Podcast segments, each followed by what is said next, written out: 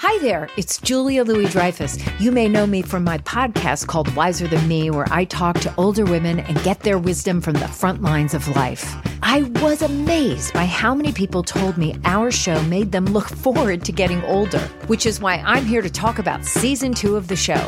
Sally Field, Billie Jean King, Beverly Johnson, Ina Garten, Bonnie Raitt, just to name a few.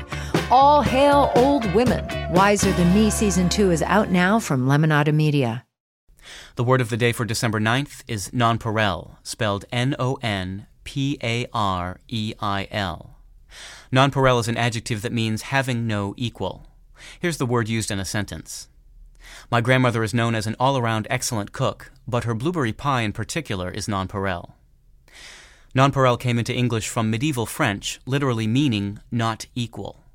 Pareil itself comes from the Latin word par, which means equal, and is the origin of our English word par, as in under par.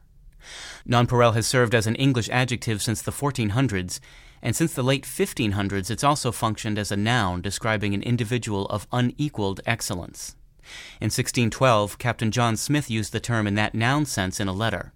Pocahontas, Powhatan's daughter, was the very nonpareil of his kingdom, and at most not past thirteen or fourteen years of age. As you may know, nonpareil is also the English name of a chocolate candy covered with white sugar pellets.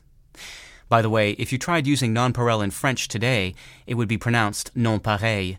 You'd probably get a funny look.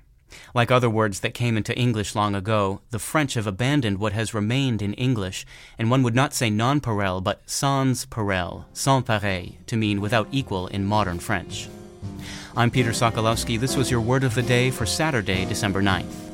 For more information, visit Merriam Webster online at www.merriam-webster.com.